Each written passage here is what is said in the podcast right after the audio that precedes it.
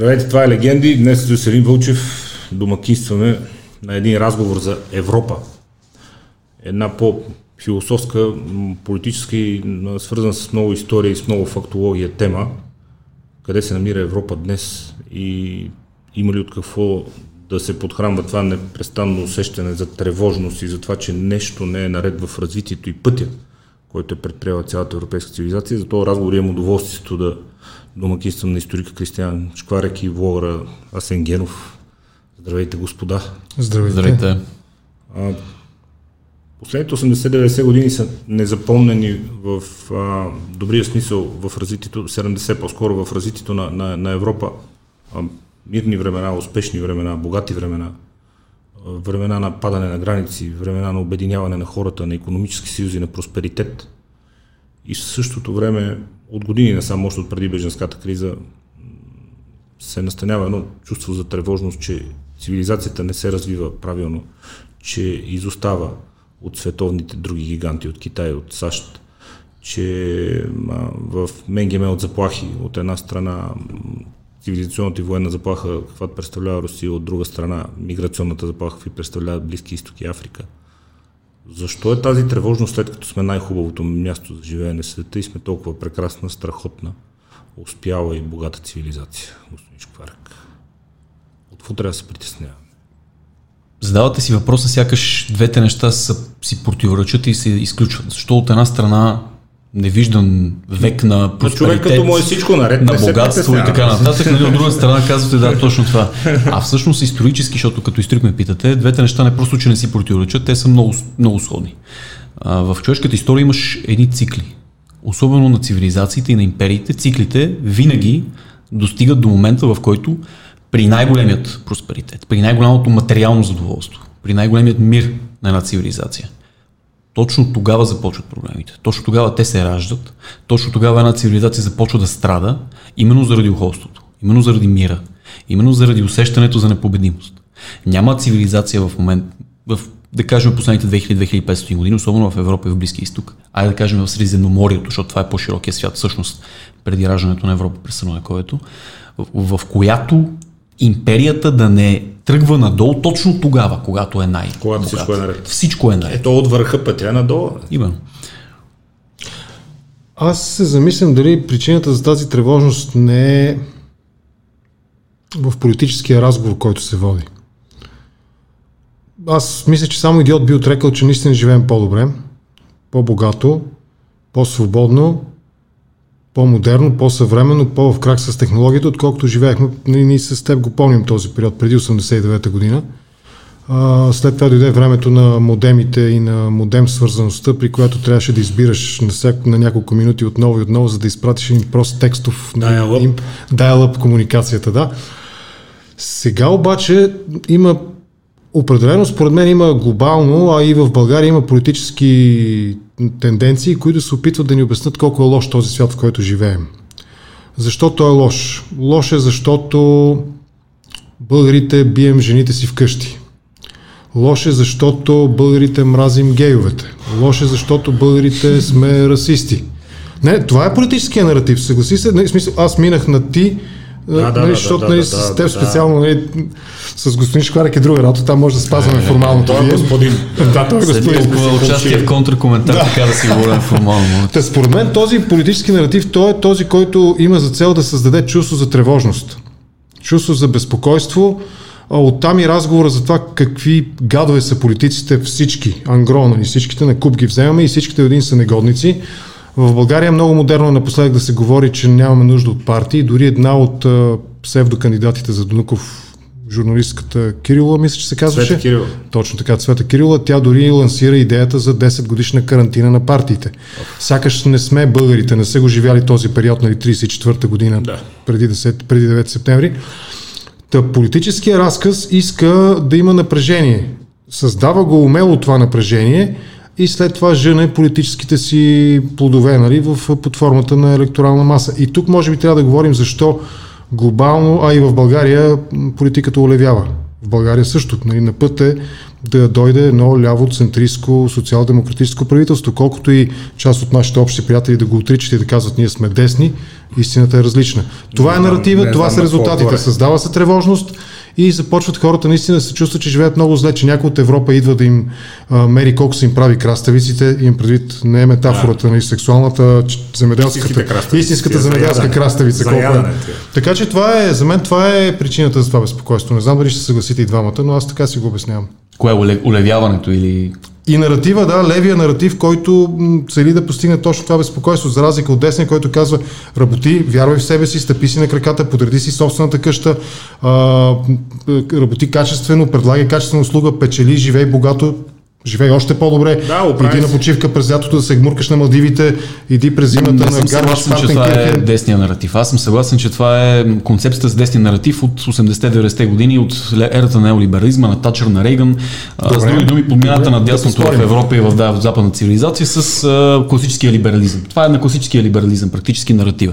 Да. подреди си къщата на Адам Смит, а, предложи добър продукт, работи, трупай богатство и си гледай кеф и бъди индивидуалист. Здравословен е, индивидуализъм класическия, да, точно либерален е, прочит на дясното, който обаче не беше доминантен в дясното изобщо през неговата история до Тачър и Рейган, до практически ерата на неолиберализма и после на неоконите. Класическото последните 200 години дясно е реакционно. И той изобщо не се основава на това просто да си подарим обществата, да живеем мирно, така нататък, богато, камо ли пък някаква нали, а, такава супер свръхпротестантска етика, залитаща към а, производство и капитализъм. Реакционното и дясното всъщност неговото, а, в, неговата, в неговата основа е усещането за безпокойство, което ти малко много описа като нещо ляво, за това, че една цивилизация, която е на хиляда години... Изкуствено създаване не, не, Аз само описам каква е, какво е реакционната концепция mm-hmm. за дясно, ти може после да я обориш. А, че хиляда години имаше една цивилизация европейска, която се основаваше на практически християнството и европейските корени народи, тя вървеше на някъде и после тя беше подменена. Тя беше подменена, тя беше заменена, беше нейният фундамент метафизичен беше изкоренен и на базата на този фундамент бяха сложени всичките модернистски идеологии, включително и, и ляво, и дясно. Дясното в неговата форма, капиталистическа, либерална и така нататък, също е един вид подмяната на, на този наратив. И че ние, като европейци, трябва да се върнем към корена на нашата християнска цивилизация, отричайки и лявото, и дясното, в интерес на истината. И дясното в тази негова форма на просто капитализъм, човешки права, индивидуализъм, си ходим на Малдивите и да спиме с моделки. Нали? Реакционното и това го отрича като нещо, което ни малко или много ни подкопава.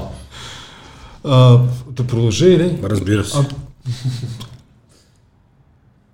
тук ще се опитам да избягам, може би няма да е възможно, да, да избягам от всякакви паралели с съвременната официална кремълска геополитическа доктрина, която е горе-долу също, която казваш, нали, да се върнем към християнството, те добавят и славянството, да защитим а, нали, да затворим, да се изолираме от другите общности и да защитим руския свят или руския мир, така наречен. Не само те, през което пропагандата на нещата, които правят Дугин и всичките им НПО-та и влиянието, което имат в западните да, да, медии, да. те се представят като добрите, които всъщност са загрижени за корените историята на Европа и това е един от начините да станат по-симпатични. Не бягай, не, не виждам защо да не бягаш, отвори го като тема, да, да, няма никакъв проблем да, да го... Там тръгвам. Даже... Замислям се доколко наистина можем да ударим дясното, дали то ще е класическото либерално дясно или ще е консервативното дясно, да го, изб... да го отделим от тези китове на дясното на консервативното мислене, свързани с личната свобода, с частната собственост, с индивидуалната сигурност, естествено с традициите, семейство и така нататък, но водещите, аз бих подчертал наистина тези няколко, нали, личната свобода, предприемачеството, частната собственост, защитата, личната, индивидуалната и националната в рамките на някаква общност.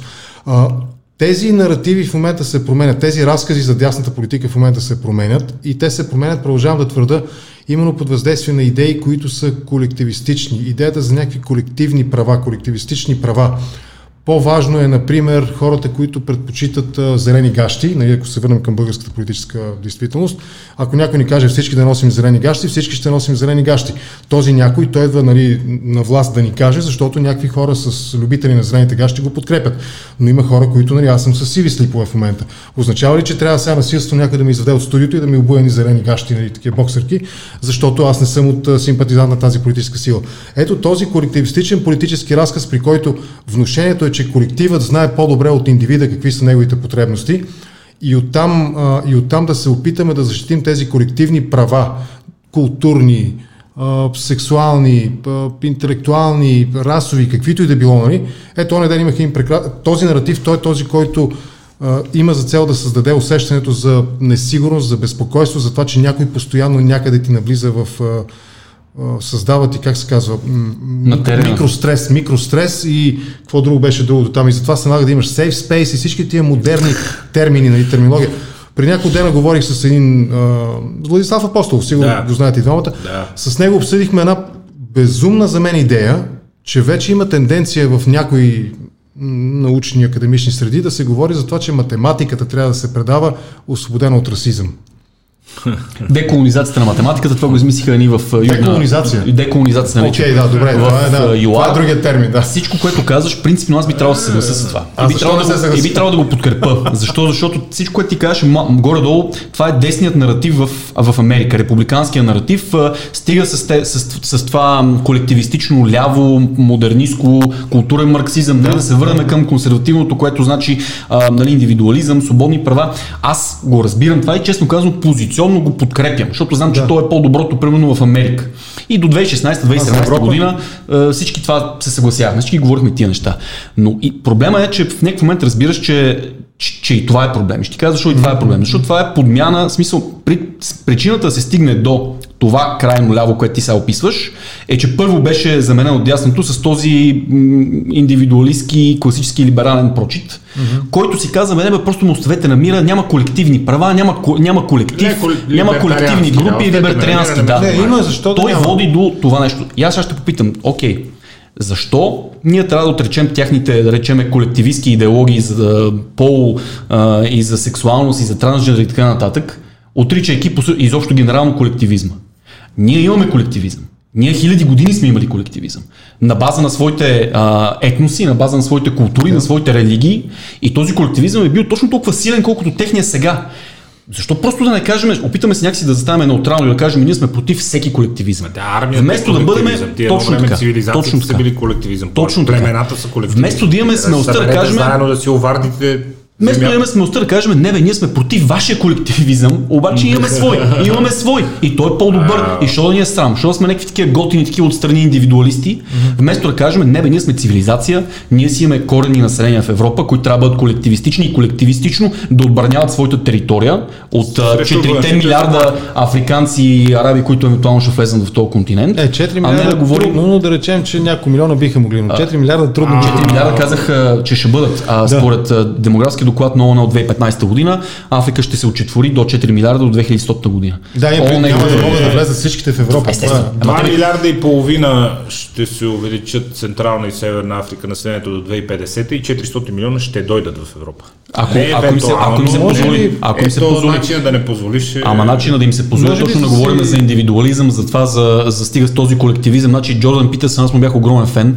до момента, в който нали, не разбрах, че той генерално и хора като него, точно изразяващи тази класически либерална дясна концепция, говорят против всеки а, колективизъм. Не бе, стига сте, всичко е ляво, ако... Може би, а, да. Може би да, да, го, да го... съберат пет човека десни е, и стават левичари. Да, стига сте, да, точно така. Стига сте не, може би трябва да, мисли, да, обсъд, да обсъдим. Мен ще бъде интересно да ви чуя мнението по въпроса, но аз мисля, че ние бъркаме съзнателно или не бъркаме понятията. Този колективизъм, нали, от времето на колхозите и совхозите и теки за сета в България, той е малко по-различен от това, което ти изваждаш като политическа не теза, основа, като политическа основа за разговор, а именно общността. Значи да, аз съм твърдо за, че ние сме някакви общности. Няма как, нали, примерно, общ, общност в рамките на семейството, общност в рамките на професионалните интереси, общност в рамките на образователния процес, нали, училище, гимназия, университет и така нататък. Общност по интереси, нали, политически общности имаме, нали, които излъчват и сформират политически партии нали, и създават политическо общество, така наречено, или политически естаблишмент или елит. Значи това е нещо по-различно. Аз като казвам колективистични права, имам предвид само единствено, изключително имам предвид точно това. Когато а, се политизира някаква обща нишка между различни хора, например, аз обичам много да се, нали, еди кой си казва, аз много обичам нали, да се обичам женски дрехи. И трябва това мое право да бъде гарантирано. Ние всички трябва да приемем, че нали, той трябва да бъде наричан жена, защото обича да се облича в женски дрехи и, нали, в дамско бельо.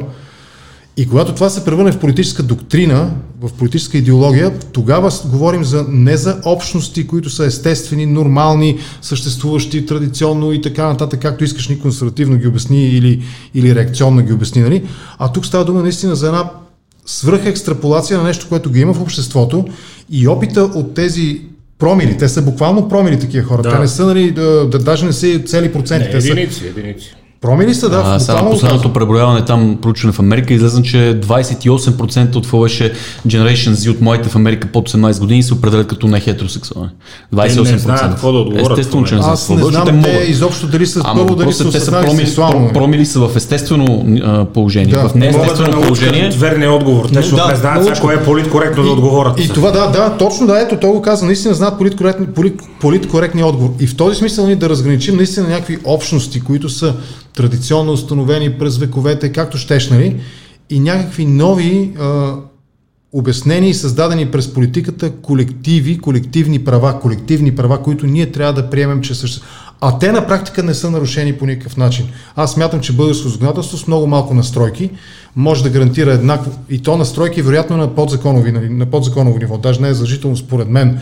Юристи може, може с юристи да се бъде проведен този разговор, да бъдат защитени правата на same-sex marriage, нали, как е на български политкоректния отговор, защото знам, че еднополовите Еднополов брак, да. Абе, не се харесва много, трябва да ти кажа този израз. Не се харесва. Доста по-малко ще се хареса, ако ми кажеш на българите same sex marriage. Нали, по-добре с по-скритно по-брак, според мен.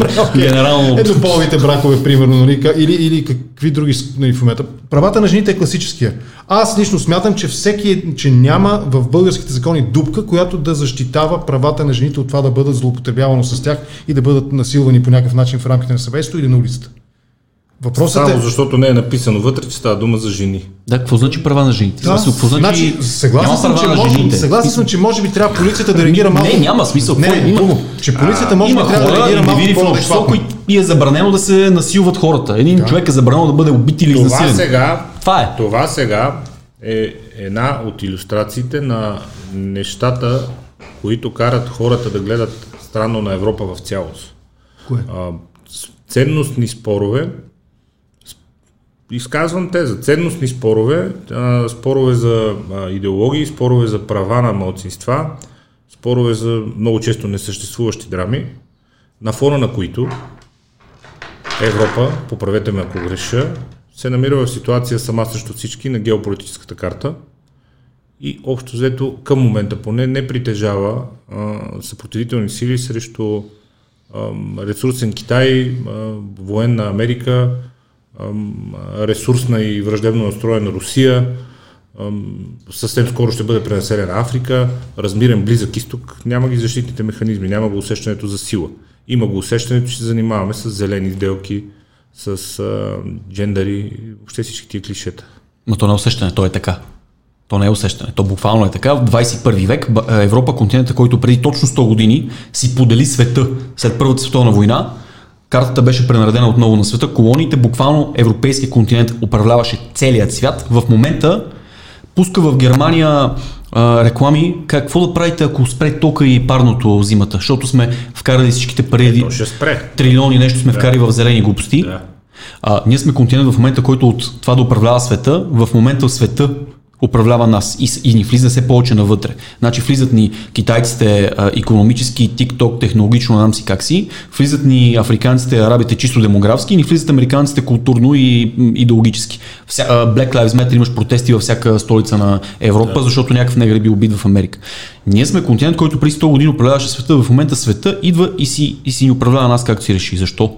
Как се стигна до това? Аз опитам да разбера защо. И според мен отговорът на това не е защото а, тук сме изпаднали в някакви крайно колективистични а, леви дори идеи и така нататък. Напротив, аз малко съм а, претръпна от а, нашата си вътрешна, вътрешно ведомствена пропаганда и мисля, че всъщност ние си а, след Втората световна... е.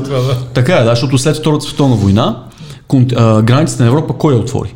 Помните ли 50-те и 60-те години, защо се отвори огромната вълна от миграция към Европа? 50-те и 60-те години в а, Западна Европа социалистите казваха никакъв никакъв случай не отварите границите. Те казваха, ако се отворят границите, тук големия капитал ще напълни а, работническата класа с хора от третия свят, ще им намали а, способността да се организират. Това е типичен пример за обърнати полюси между а, идеология и економика. Точно Защото така. по принцип затворените граници би трябвало да се лява политика. Точно така. Те бяха. Която да се просиндикална и която да защитава работните места на местните работници и техните интереси и заплащането им. Границите А отвориха. дясната, дясната би трябвало да са отворени граници, за да мога да влезе всеки и да Аз си така. намериш и за 2 долара на ден някой. Ами той, той така беше. Всъщност големи конгломерати, То така се случва и големи конгломерати във? Франция, в Англия, да, там братя Кох, впрочем, са най-големите а, спонсори на отворените граници. В Англия, в а, Франция, в Германия, големите конгломерати с така чисто либертариански, класически либерални аргументи отвориха границите и си, и си практически си закриха обществата ако това не, не, в някакъв момент не, не се обърне, за винаги. От, от индивидуализъм, от пазар, от дясно. Аз затова човек, който е идентифицирам се като крайно антикомунистически настроен човек, ама крайно и то на цивилизационно ниво, ам, си позволявам понякога да, така, да, да, да, да ни удраме една спирачка и да кажа, «Абе, чакайте, ние малко понякога от а, това нещо залитаме в една друга крайност. А, истината е, че Европа умира, откакто тук управлението беше взето от а, либерали, атеисти и хора, които вярват в индивидуалните права и а, вярват в пазара. Съжалявам, но... елитите, ли- елитите ли това го е. поставиха в тази Да, ситуация? точно така. Господин Генов. О, не, аз, аз съм, елити. Това аз е съм малко бавен. любимо клише. Да. Аз съм малко бавен и още съм на първо, предишната част на разговора, но ще се върнем сигурно на елитите. Ти още за дуги мислиш, ма. В някаква степен си прав, да. Аз се замислям, ако приемем нали, тези аргументи за валидни, те наистина са добре подредени, нали, това, което Кристиан казва, е добре подредено и наистина в много голяма степен трудно може да се противоречи нали, на логиката, но ако приемем това ерозиращо влияние на изтока и запада, Китай нали, влиза през економическите интереси, Америка ни влияе културно, а, ако приемем това нещо за валидно, и то е факт, нали, ето Китай в момента дори на Балканите има нали, балкански страни, които имат сериозни проблеми с Китай. В Черна гора имаше някакъв проблем с една магистрала, която не може да се върнат заема, защото се построили нали, и те заборите. Да, не, те и по Гърция И те купуват да, и Гърция също, да, и те строят инфраструктура, магистрали. всичко. Та, ако приемем този разказ за валиден повече или по-малко, аз а, искам да чуя альтернативата, нали, не от теб конкретно, нали, да, да тръгнем на там да я намерим тази альтернатива, коя е, защото в крайна сметка от това зло ни предпазва най-добре Кремъл. Техният политически наратив е точно такъв. Даже те по-малко внимание обръщат на Китай, защото Китай в задния двор много сериозно ръфа парчета, нали, но те още не са го усетили. Един ден ще го усетят, нали, но мисля, че ще е преклено късно. Тия всичките станите тамошните, нали, бившите, бившите ССР, Централна бившите съветски, да, да. точно така, републиките. Но наратива за Запада, нали, колективния Запад, това е руски политически термин, геополитически термин. Колективният Запад, който нали, идва и разлага културно стара Европа на славянските и християнските ценности, това е кремълския наратив. А всъщност те правят горе-долу нещо подобно през економиката. Значи, ако ните го правят през културата, да речем, и то левите западни неоконери, каквито ще ги наречи, нали, ако те го правят през културата, аз по-скоро смятам, че тази културна инвазия тя има своя ляв политически профил. А Руснаците пък развиват лява централизирана економика, но говорят за десни ценности. Точно така, ако в американците си имат брате Кох, руснаците си имат брате Розенберг. Да. Розенберг ли бяха тия, дето строят техните петролопроводи? Да, много са. Да са само двама. И все с такива славянски фамилии. И се с такива. Та ето това е според мен, нали, окей, да речем едната, ние едната, ние едната альтернатива я виждаме, у нас достатъчно се говори, нали, има и медии, има и издания, умишлено няма да ги цитирам сега, които така много гласовито, да го кажем така, и много остро посочват пика на проблемите. Виж колко внимателно Да. нали, заглавията, нали, думите си подреждам. Да използваш думата пик. Да, да. Та, те, този наратив те го казват колко е лош Запада и как той е ерозира, нали? И как Европа се е продала на те еврогейските културни ценности. Окей, приемаме, че това е в някаква степен така. Но какво правиме с другите рискове, които идват на север от Румъния, нали? на север от София, на северо-исток от София? Кои са от рисковете? Кои са рисковете? Значи, нека започнем една по една да разглеждаме отношенията между Европа и големите играчи. Европа е, пак един мой гост, извинявай, че прекъсвам го каза, Европа от всякъде е обкръжена от врагове, като се Да, замислим. да, аз това казах преди малко. Ние сме сами всички в момента. Да. А, Няма такива а, глобални съюзи, които да всички говорят а, трансатлантизъм, евроатлантизъм, Европа и САЩ. Европа и САЩ са економически конкуренти, американците непрекъснато го демонстрират, освен културната си доминация и економическата си военна мощ по всякакъв начин. Ам, Европа и Китай. Китай ам, като стратегия извън прокарването на економическите си потоци и ам, стремежа си да набавя ресурси за гигантската си безспорна економика, започна да навлиза много сериозно по начините, по които Асен каза. с а, големи економически проекти с инфраструктурни Купуват проекти. държави, да. Изкупувайки ключова инфраструктура а, в Гърция, в други държави, а, инвестират огромните пари, които притежават. Е ли това проблем и ако е, как, какви са съпротивителите сили срещу този процес, защото тук става въпрос наистина за гигантски пари, за целенасочена държавна политика по инвестиция в инфраструктура, т.е. по изкупуване пряко на собственост. наратива за силния и растящ и н- безспирен дракон Китай, както и за огромният силен и така безширна Русия, е наратив, който в интересен се чува само от две крила в българската политика. И това са крайно русофилските и кита, китайските и крайно русофобските крила. Само това са двете крила, които вярват, че имат нео- неограничена, огромна, могъща сила и опасност от тези а, две държави. И едните казват, ние трябва да сме с тях, другите казват, не, ние затова трябва винаги да бягаме от тях. А, според мен рационалният подход е следния. А, дългосрочно, естествено, че краткосрочно може да има някакви проблеми. Може да се купат някакви пристанища в Европа от китайците, да влезне TikTok или руснаците да влезнат а, още в три области в Значи Украина. влезе в TikTok е просто да... Дългосрочно- не да е. Най-голямата трагедия. Да, Да, да, ужас, невероятно ужас. ужас. Дългосрочно, като говорим за векове напред, какви са проблемите на Европа? Че китайците а, ще управляват света ли? Китайците ще се сринат демографски. Те са най-лошата в демографско отношение държава изобщо в развития свят и хората това не могат да го повярват като го кажат, защото в главата на човека, като каже Китай, китайци, си мисли най-големия народ на света милиарди. Няма никакво значение дали сте 10 милиарда или сте 1 милион човека, ако е, затова ти казахме на Airplane Това не е звънене. Това това е е, извинявам се, драги зрители и слушатели. Трябва да казвам, че Това е алармата на моят телефон. няма никакво значение дали сте 1 милион или 10 милиарда, ако пирамидата на населението ви обърнат. Имате едни огромни а, кохорти от пенсионери и една изключително малка а, млада, млада част, която трябва в някакъв момент да ги издържа тия хора. Китай има отвратителна ръждаемост и огромен проблем. Това е най-застаряващо общество на света. Вгоре в Манчурия над, а, а, над Пекин има едни области, където има 0,86 ръждаемост коефициент. Значи в България, която е катастрофално положението, е 1,5.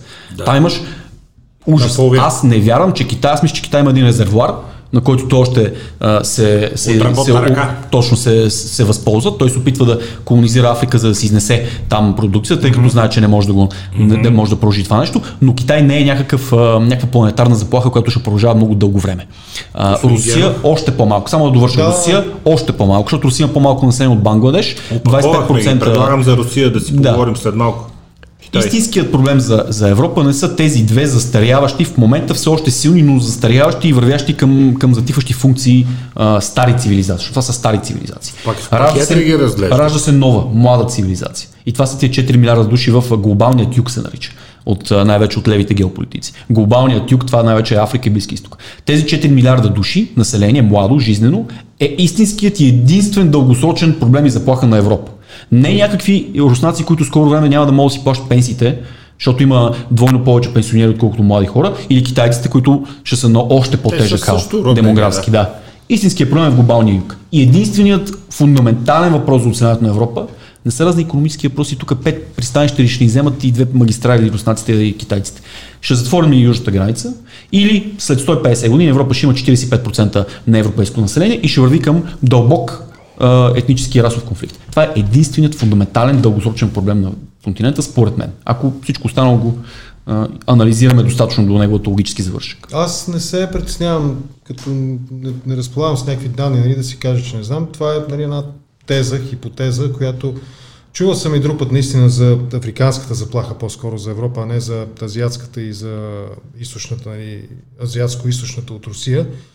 А, но пак, преди да дори да се опитам да коментирам по същество, ми се иска по-скоро наистина да прочита някакви данни нали, за тези и демографски тенденции а, и нали, за сега, за сега, определено за така в близките 100 години, да го кажем така, което касае нас, касае хората, децата ни след нас нали, и внуците, да в близките 100-150 години, според мен не може и е рисковано и е безотговорно дори да се вади от политическия разговор, да се вадат Китай и Руската федерация по ред причини. Руската федерация не е само економическа заплаха и влияние в политиката. Руската федерация също, ако приемем, че не е съвсем политически стабилна, най-малкото там имаше също много вътрешни оси на напрежение, дори ако щеш чисто религиозно. И Москва е града с най-много мусулмани, в, доколкото знам, ако не в цял свят, то поне в Европа със сигурност. Най-голямата джемия, мисля, че е в Москва. Тоест този проблем потенциално при една сериозна, дълбока вътрешна нестабилност в Русия, а факта, че го избягва до сега след падането на комунизма, нали, никак не е показателен и задължителен, че това ще продължи да бъде така. Та при едно голямо напрежение, аз не знам дали няма да има потенциална вълна на емигрантска към Европа от страните от бившата, тогава ще бъде бившата Руска федерация. Това първо. Второ, ако се вгледаме в какво се случва на границата на Европейския съюз с Беларус, Полша и Беларус, там виждаме една целенасочена държавна политика на Лукашенко, който пък е нали, абсолютно марионетката на Кремъл нали, в този регион, а, който пуска и създава съзнателно умишлено напрежение, създава с беженци на границата.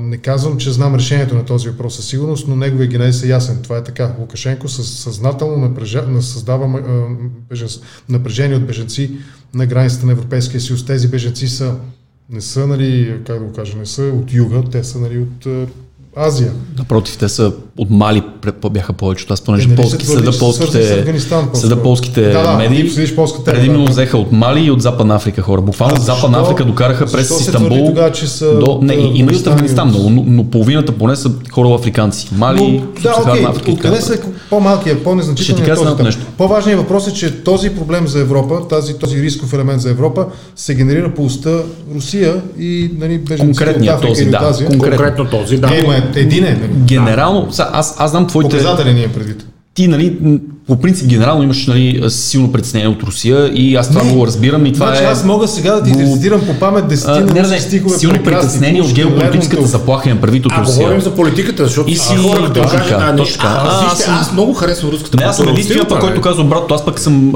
аз пък съм културен и социален русофоб и не ми харесва нито руската култура, нито руски език, нито нищо руско, но не смятам пък, че се заплаха политически. Аз съм обратното на това. Ще ви кажат, аз аз предпочитам политическата русофобия пред културната русофобия. Е следната, само да направим такъв паралел като историк, защото да. знам, че с теб много път сме водили разговор, с контра коментар, нали ти си много така, няма да кажа фиксиран в Русия, но не, не, малко и много си фиксиран в Русия. сериозните и ти си прав. Западният цивилизован свят. Ти си прав. Обаче моята за да разбереш какво им преди, ще направя следния паралел.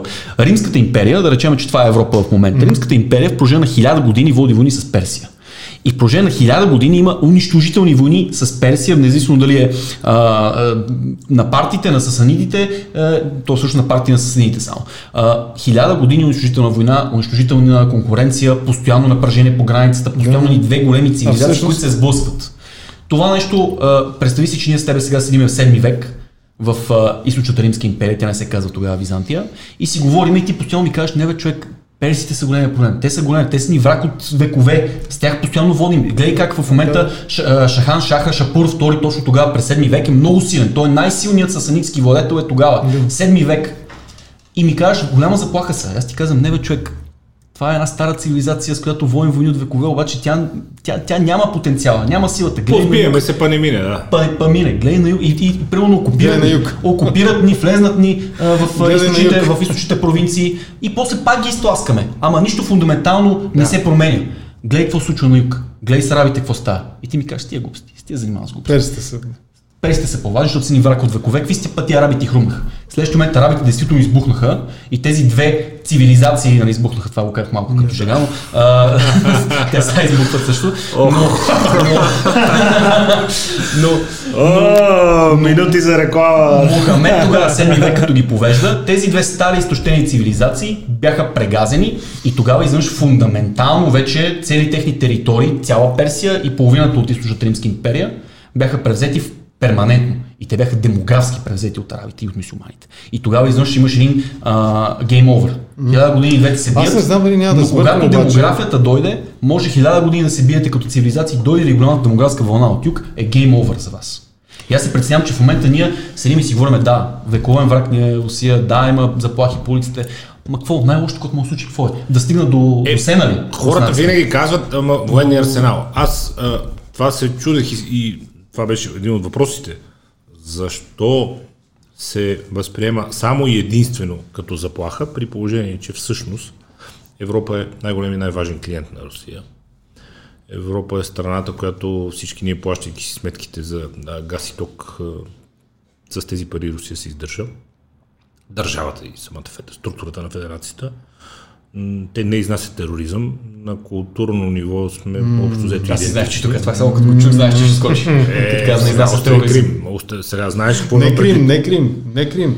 Как изобщо това е абсолютно грешна концепция, че те не изнасят. Първо те фасилитират тероризма, а, аз съм 100% сигурен в това нещо. И второ, имаме okay. примери за тероризъм. Okay, добре. С руско участие. Сигурен съм, че ще намери случаи, с които ще му провергаеш, нали, и скрипал, така нататък, ако ги вкараме в а, тази... Но да, ако нали, говорим за избухването на арабите с думите на господин Шкварек, нали? Този тероризъм има. Той е по-характерен от друго място идва. Този е. тероризъм.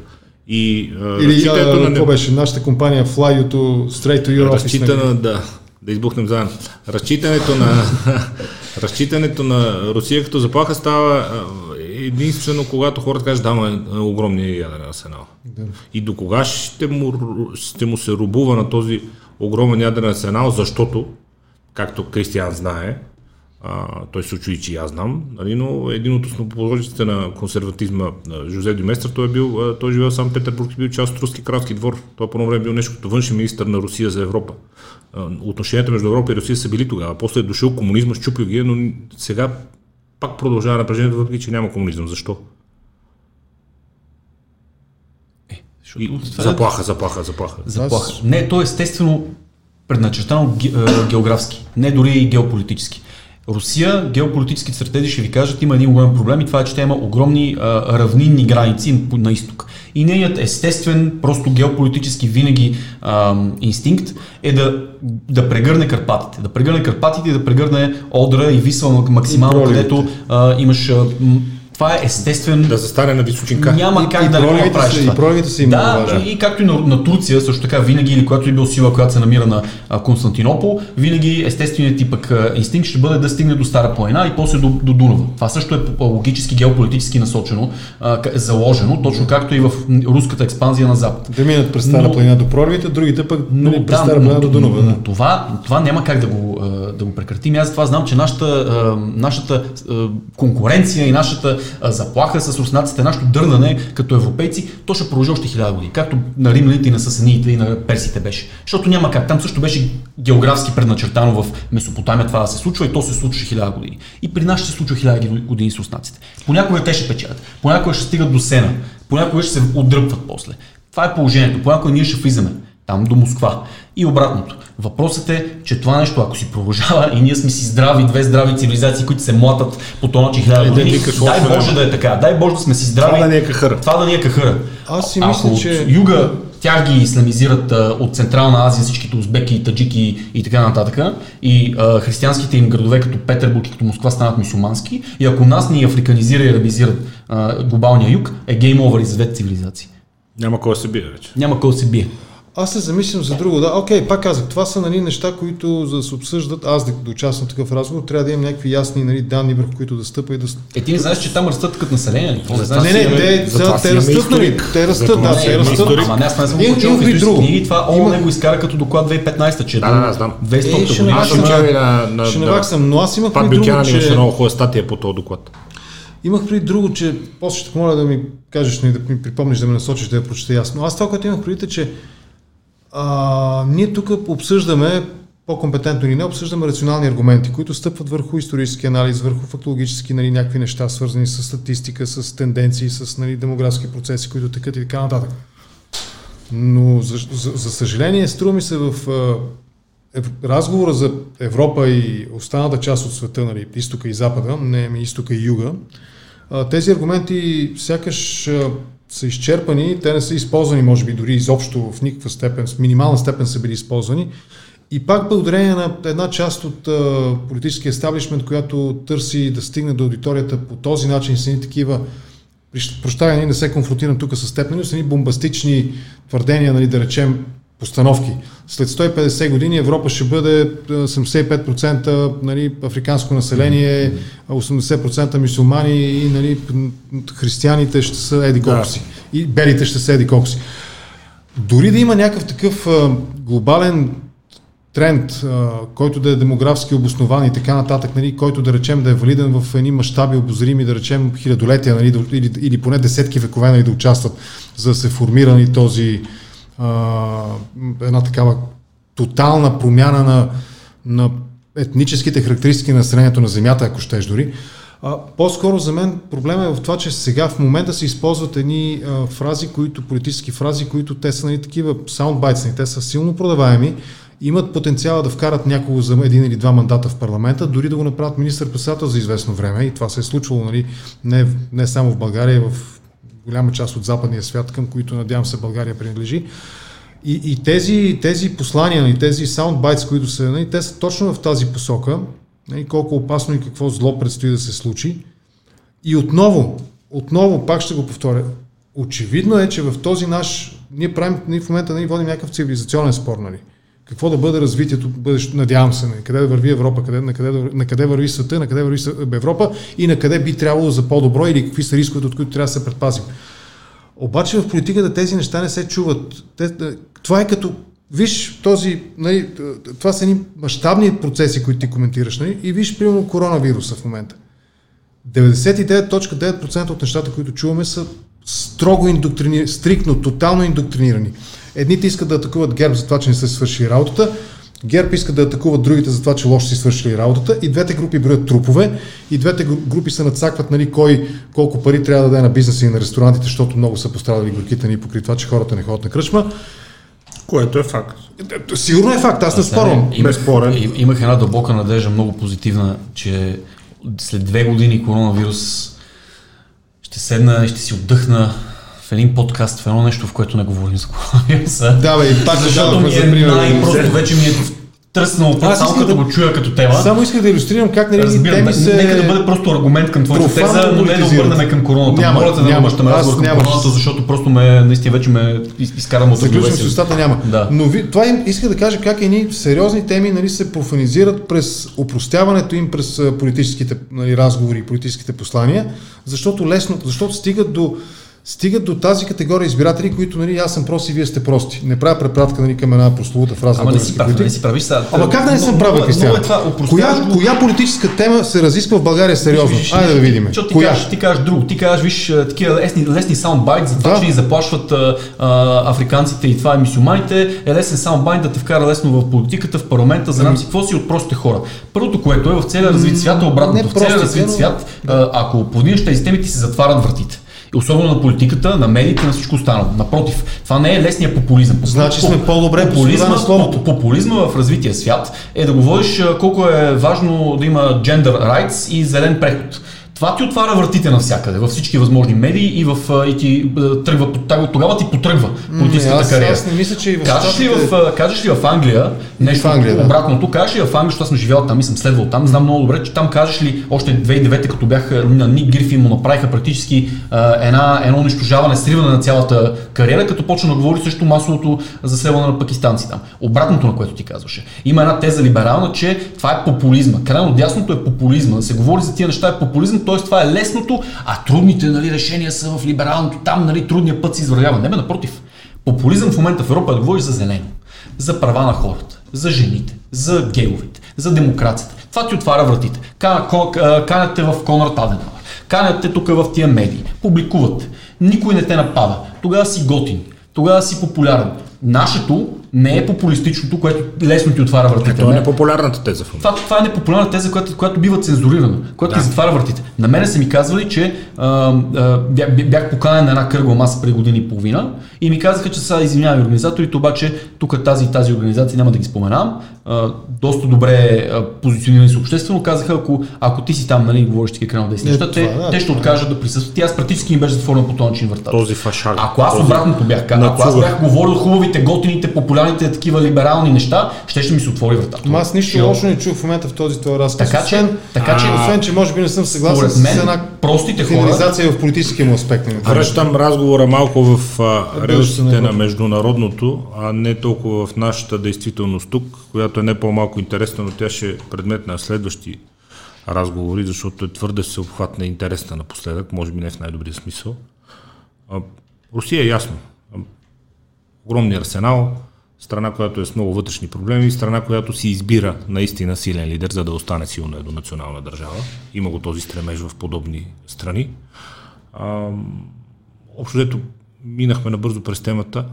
САЩ, Европа, Европейски съюз, Европейски континент, Говорим трансатлантизъм, евроатлантизъм, знаете. Особено Цветан Цветанов завалията, то евроатлантизъм направо го разчекваше. То всяко изречение го казваше по 8 пъти. Гигант. Гигант, абсолютно. Много хубаво не ползвам чувство. Гигант, гигант. Не. Всяко изречение казваше по 8 пъти евроатлантизъм. Аз не знам как се прави това. Много добър. Много добър. И а, евроатлантизъм. А, заедно сме НАТО. А, супер. Какво всъщност се случва? Криза в Близки изток. Страда Европа. А, криза в Северна Африка. Страда Европа. Криза в отношенията с Русия, затягане на енергийни доставки, мачкане на петролни пазари, мачкане на газови пазари, страда Европа. Проблем на САЩ с Турция, да речем, страда Европа. Почва се наводняват гръцките острови пак с мигранти. При всеки един повод, изведнъж мистериозно на следващия ден почва се наводняват гръцките острови с мигранти. Какъв е този съюз, господа? Съюзи се сключват. Двама човека сядат на маса и си тискат ръка, ръцете и казват, че сключваме съюз. Равноправен или неравноправен, така нататък. Американците не са в Европа, защото са сключили в някакъв момент съюз с европейците. Както руснаците не бяха. През Втората световна война Европа беше, континентална Европа беше поделена по средата. Тя беше смачкана от двете страни. После едната страна се срина и другата си пое и тя останалата половина. Европейците, американците не са в, в Европа като съюзници. Американците, нека си говорим откровено, в Германия не са били поканени. Аз много те, искам те да в, си говорим откровено. Те в Рамштайн базата не са, защото германците са пратили петиция до Вашингтон, моля докарайте тук военни Елате ни на гости. Елате ни на гости. А, те не са и окупатори, също така. Нека си говорим и тази истина че американците в нито и момент в Европа, а, откакто са по Втората световна война сам, не са влезнали военно в една държава, за да сменят нейният режим, защото да речеме както чехословашките там събития да, и така да, нататък. Да. Американската а, позиция в Европа е малко странна. Тя не влиза в рамките на, а, на класическата геополитическа и историческа трактовка. Или си съюзник, или си окупатор. Тя е малко странна. Странна е, защото от една страна Америка... Е много странна. Америка се на Хендри, ще използвам тази дума, да бъде в Европа Втората световна война. От това нещо тя получи огромни позитиви. Но те искаха, от, не, друга така, страна. Че, нали, и Съветския съюз, и защо не се включвате, защо не отваряте нов фронт, фронт нали, на германците. Естествено, да, да, сега не, не, не, не само от Съветския съюз, знам, че си фен, но не ми го защита. Така, даже... прав си, прав си, те, те искаха да влезат. Но, но от друга страна... Няколко пъти Чърчил ходи да ги моли да влезат и да го в войната. А, за ленд лиза да... изобщо не отваряме приказки. Точно, нали? точно така, но нека нали, не ги жалим, защото американците да. от това нещо спечелиха страшно много. Е, Те в крайна сметка станаха глобална сила от един континент, който е само, да, само, само Странната политика. Странната, странното положение на, на, на, Америка в Европа е, че тя самата не знае какво иска да бъде. Идва една администрация там и казва, ние за какво държиме тук тия войски и им плащаме за сигурността на европейците, които с тия пари, които се спестяват, си поддържат социалните системи. Идва Тръмп и казва, направете 2% от БВП за армията. Което е така. Което е така. Идва другата позиция и казва, не, ние сме много слаби в Европа, трябва да вкараме още и да, да изтласкаме още фронта на, на изток. Американската политика в Европа не може да бъде стабилна и да бъде дългосрочна и да има някаква нормална геополитическа трактовка, която да не ни вкара в проблемите, които ви описахте, защото Америка не е класическа империя, тя е една демокрация. Демокрациите не са фундаментално устойчиви, поради смените на върховете. Да бъдат геополитически империи и хегемони. Защото за да бъдеш световен хегемон, трябва да имаш перманентна политика, която е замислена за десетилетия напред. Имате план какво ще правите в Вьетнам, в Южно Китайско море и в Източна Европа да. за 5 50 години. 250, да. А като се сменяте тези политики през 4 години, в момента Блинкин а, се чуди как да, да изгаси три различни пожара, които се подпалиха геополитически по време на администрацията на Байден, заради слабата им администрация, няма как да бъдете империя. Това ли е проблема? Аз се замислих за друго. Неустойчивостта в политиката, която се Демокрацията. Ма не, а, я да, да упростим нещата максимално умишлено, за да ги разберем. Хайде. Значи, имаме проблем между Штатите и Русия и Русия по някакъв начин шантажира Европа. Нали? Дали ще повиши цените на газа, дали ще спред с газа, нали, за да се качат цените. Имаме проблем между Турция и Америка и турците започват умишлено да шантажират Европа. Нали? Примерно появяват се бежанци нали, в Италия, в Гърция, къде ли там, къде ли не. Да. И някои подобни примери ти ги изброи. Нали? Да.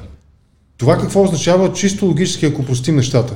Това означава, че враговете на Европа разчитат на това, че Америка е съюзник и тя ще умекне и ще клекне, ако те по някакъв начин окажат нацик на Европа. Не е ли така упростено? Интересно. Интересно. Иначе защо нали, Ердоган, ако не може да въздейства по никакъв друг начин на Америка, освен по европейски, нали, примерно да прати през България да минат на изкипълците, да. беженците, нали, Защо ще го прави? Неговия конфликт, неговия проблем е с, нали, с Тръмп, с Байден, там, който нали, в момента шефа на администрацията. Интересно. Значи, значи потенциално, логически в, врагов, в, в, Би Самара да върви магарето. в логи... Нещо такова, да, точно нещо такова. В логическата конструкция на главите на лидерите на тези а, сили, които са, да речем, в някаква степен рискови за, Евро... за Европа, за европейската цивилизация, Америка е съюзник и те, притискайки ни нас, нали, така, натискайки ни нас, очакват Америка по някакъв начин да промени своята позиция. Аз друго обяснение логическо нямам. защото Америка е съюзник в техните глави за, за Европа Еми, или, да. или, или, или ние сме в геополитическата сфера на американския Нас господар. ни в тази- разглеждат като съюзник на американския проксито. господар, който ако бъде наплескан, господаря малко ще си промени мнението, нали, защото си пази съюзник. Аз до момента пази- не виждам точно какво пази. Съюзник или... Тогава тук трябва да потвърдим или оборим другото разбиране, че някой е господар на европейците. Аз нямам усещането, че на мен някой, нали, че примерно Хера Мустафа всяка сутрин идва, нали, ми звъни на звеца, айде Генов, става. Абе, напоследък, според Това е. мен, всички го Точно това година да го кажеш, това не едно Ако преди две години беше казал да няма на вас от една година. От една- Извинявай. Ема не ти е звънял на вратата, ама нареди кабинет смисъл, нали? Може би... Кажеш по-миналата година, че не се е бъркал, Да, нали, смисъл- ще стисне ме, зави, ще се гласи, бе, ама тази година, И мен ми беше трудно тази тез да изказвам преди две години, ама в момента, в който няма министър и замминистър, това за мен- да не е свързан за с е Америка за България, ми е много Аз искам странно. да чуя, нали, какво Америка направи в България тази година? Според мен нищо, а можеше много повече. Виж тук може да конкурира с а, какво направо Русия. Ще го кажа. 3 милиарда и половина сме назад заради турски поток, Не, не, който е... го говорите. Не, не, не, Ама не, факт, години- какво не, не, тези не, години? миналата година- беше завършен. Та какво Не Америка... сме бе. Те само за следващите години платиха 900 милиона транзит. Как се стига? Той почти Така, избит да, този поток. Можем да стигнем и до там, ако решим, но какво Америка? Значи, ако Америка искаше нещо да направи, нямаше да чакат да минат изборите, за да кажат на Радев, бе, глупчо. Напротив. Крим, Крим е украински. Напротив, точно, След изборите го направи. точно това, че из- изчакаха след изборите, за да не му а, навредат, показва. Що не го направиха същия ден, като го каза? Що изчакаха специално два дена след изборите да минат? Кой го направи същия ден? Направиха украинците, го направиха и Путин. Друго много интересно. Американците Ето, ето ви един конкретен казус. Защо до този момент, ако нали, толкова той е любимец на Запада Радев, защо до този момент Австрия, Германия и Съединените щати не са изпратили поздравителна телеграма за неговото преизбиране, а първи изпрати Путин, втори беше Вучич. А ти според тебе той е путинска марионетка, така ли? Не да питам генерал. защо. Не, той защо пита, ако е Австрия, натовски Германия генерал, и Франция така се получи? и не казал, Франция и че- Щатите не изпратиха, а нали, в тези Аз съм казал, че според мен той в момента се опитва да шмекирува между двата лагера. Моят и- въпрос и не е защо човек, Америка, Германия и коя беше изброиха, Австрия не са изпратили до този момент поздравителни телеграми на, на по-скоро е към тях, доколкото тази формалност има Аз обаче смятам, че в тези неща имат много ярки же, политически жестове. Сигурно, Първи телеграма изпрати Путин, втори беше Вучич. сигурно. Байден, Меркел или там Шолц, който е бил, още се услуша по А, въпроса. Екипа на Байден, нека не казваме, че Байден. Да, да, да, напише като нарицателно, да да. не може да се Това е, Жоро, ще ме разбереш, това е като Герб и Борисов. Нали? Като кажеш Борисов, имаш предвид Герб. Като кажеш да. Герб, имаш предвид Борисов. Да, По да. същия начин Байден, администрацията, Ма администрацията там на- обратното, там администрацията е голямото, което управлява, а не Байден, да, защото да, Байден там са обърнати, Текстописъцът от е Белия дом, защо не е изпратил телеграмата? Нали? Е, какво направиха щатите? Какво смислено и добро направиха за щатите? Или какво лошо направиха Какво? тази година? Какво? Извън, извън... Генов трябва да го питаш. Аз не мисля, че са направили нещо да. смислено Аз добро. Аз не мисля, че са направили нещо лошо. И аз, аз съм човек, който се е родил като израснал като изключително прозападно семейство и прозападно ориентиран човек и съм израснал с американски филми и така нататък. През последните години се обърнах страшно много, точно защото не виждам абсолютно нищо добро, което да в момента да правят, да са направили и от което да излиза от нашата трансатлантическа връзка. Аз много им харесвам културата, но активностите им извън техните граници са чудо на чудесата. Аз съм доволен, че има нов апдейт нали, на iOS, нов апдейт, апдейт на Ето, macOS. ето да е културата, технологиите, Горе-долу, да. да. Аз Иначе, Иначе, точно пък това най-много го мрази. Мисля, че точно това ни загробва. Ако се върнем, нали, Netflix ако и, и iOS и американските Ако глупости. се върнем направи? шегата на сериозното, Последното- какво, какво последната- Америка навреди на България тази година? Нищо. Нищо. Какво навреди Китай тази година точно на България? Смисъл, Да. това са такива аналитични примери. Добре, Не, какво навреди Инди- тръгна от там, Индия в момента? там, че през тази година Америка много се е намесила в България. С какво? Искам да разбера с да, какво. да кажем, да кажем, сега всеки ще каже, ама ти това, защото вие вашите симпатии, пък нашите, остави си. Да, да. Остави си. Реално какво направи Америка?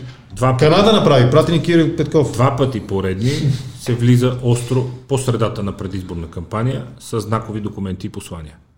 Първата кампания с доклада на сенаторите, един от които съден разследван за корупция въобще. Последният човек, който може да се изказа по тази тема. Този за Да. Магнитски ли беше доклада? Не, доклада на, на двамата сенатори, това беше в първата кампания, Да. след което дойде и Магнитски.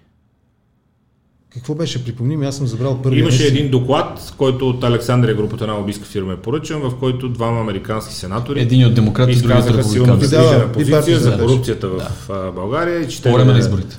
Се прави декларация на целия Сенат, което не беше вярно. Тя се представи като декларация на сенаторите или на Сената, което категорично не беше така. Написали хората една лична позиция, минала през една лобистка кампания, но това беше влизане с 200 в самата предизборна кампания. Съюзниците Април. не правят така. Април беше, не? Да, съюзниците не правят така. Съюзниците не влизат с бутоните в две поредни предизборни кампании. Остави симпатии, остави кой на кой привърженик или враг, или приятен или неприятен. Съюзниците не правят така. Окей. Тук, да, тук трябва аз да мина крачки назад със сигурност, но от друга страна пак трябва да се вгледаме според мен в да направим оценка на това истина ли е това, което се казва и какво беше неговото влияние и въздействие. Това е като спора, нали, за и против Костин Бродската афера. Моето мнение е, че да си довършиш, ще ме разбереш, той е в подкрепа на твоята Да. теза. Моето мнение е, че Косинската афера не навреди и не помогна на никого. Това беше просто шум, шум нали, в медиите.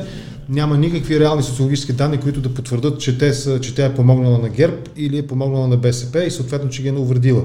Всички агенции тогава даваха ясен устойчив тренд за всички партии и резултатите от изборите бяха горе-долу в тези рамки. Нямаше драстичен спад или качване за една от партиите, опонентите тогава на БСП и ГЕРБ. Измерваше се в 7, 8 или 10% разлика от прогнозните резултати. Нямаше такова нещо. Та у нас нали, тази декларация на тия двамата нали, конгресмени от Американския конгрес, тя беше отчетена в медиите, вдигна се шум, стана много модерна сред градското дясно, София 1000, но тя не промени очакваните резултати. Нито на помпа да кажеш кой спечели тогава. ГЕРБ Ма, бяха първите с малко? избори ГЕРБ си изпечели. Да, Аз с си малко. коментирах тази декларация в седмиците преди изборите. След това бяха Трифонов, защото в едно да. предаване, където се стои цялата седмица и се гостува, а какво значи едно предаване, при Мишо Дюза в пресечна точка в новата Да, много, да.